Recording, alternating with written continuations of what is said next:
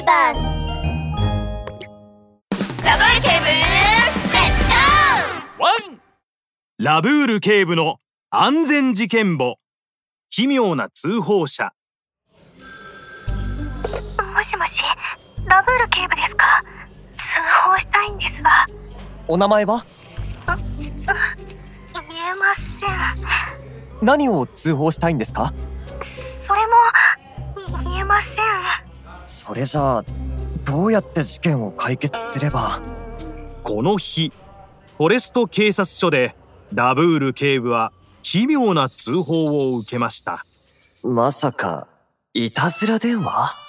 ラブール警部が不思議に思っていると突然警察署の前で黒いリムジンが止まり車のドアが少しだけ開いたかと思うと中から伸びてきた手がラブール警部を手招きしましたラブール警部私が通報したんです。早く乗ってください。通報した者が誰なのか気になったラブール警部はリムジンに乗りました。すると中にいたのは大人気女優の羊のメイでした。メイさん？はい私です。とても恐ろしいことが起きたんですが誰にも知られたくないのでこっそり通報したんです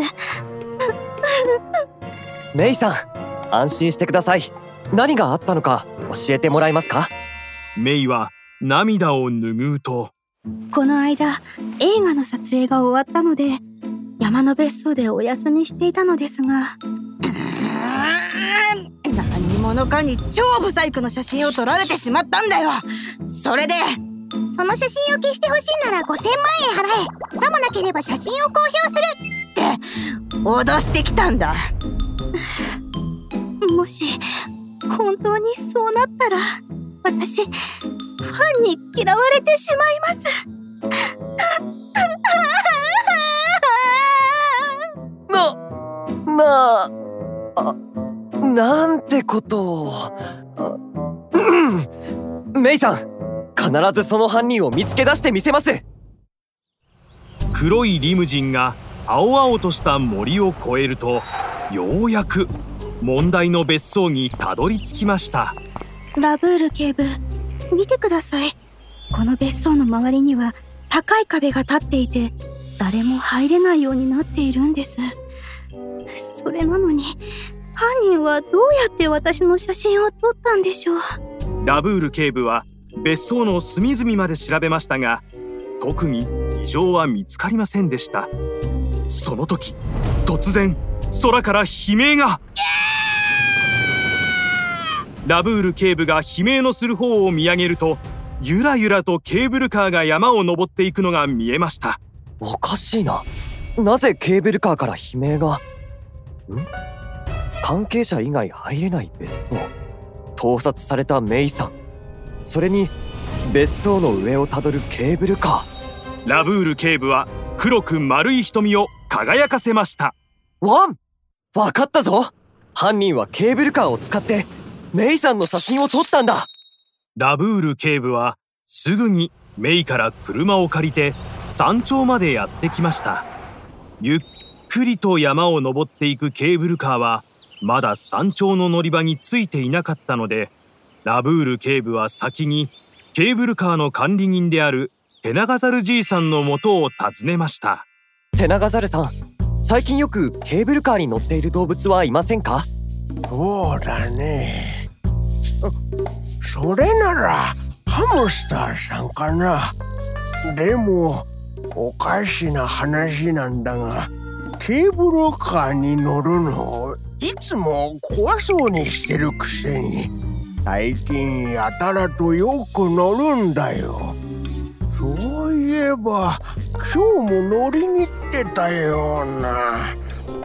おおほら噂をすればあのゴンドラに乗ってるはずだよそう言ってテナガザルじいさんはこちらに向かっているゴンドラを指さしましたおかしいな。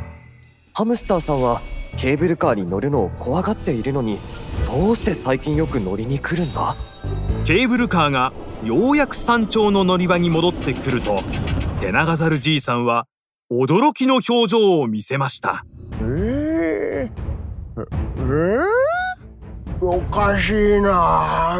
なんで誰もいないんだ？まずい。さっきケーブルカーが通った時悲鳴が聞こえたけどまさか！まさか？ハムスターさんケーブルカーから落ちてしまったんじゃ。その可能性はありますね。すぐに見つけなくては。ラブール警部はすぐにみんなを集めハムスターの捜索を始めました。メイもボディーガードたちを呼んで捜索を手伝っているとついにある大きな木の上で傷だらけになったハムスターを見つけたのです。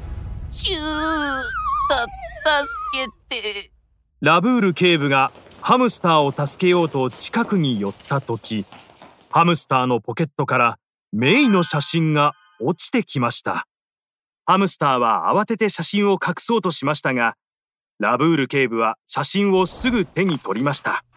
やはりメイさんの変顔の写真を撮ったのはあなただったんですね。えー、なんですって？ハムスターさん盗撮と脅迫の容疑で署までご同行願います。す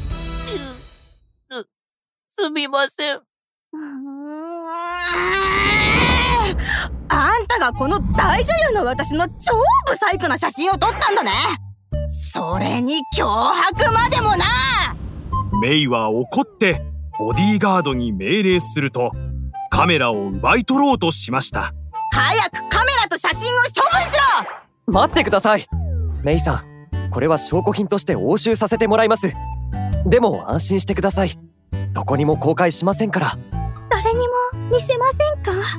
書類作成上見ることはあるかもしれませんが関係者以外見ることはありませんよ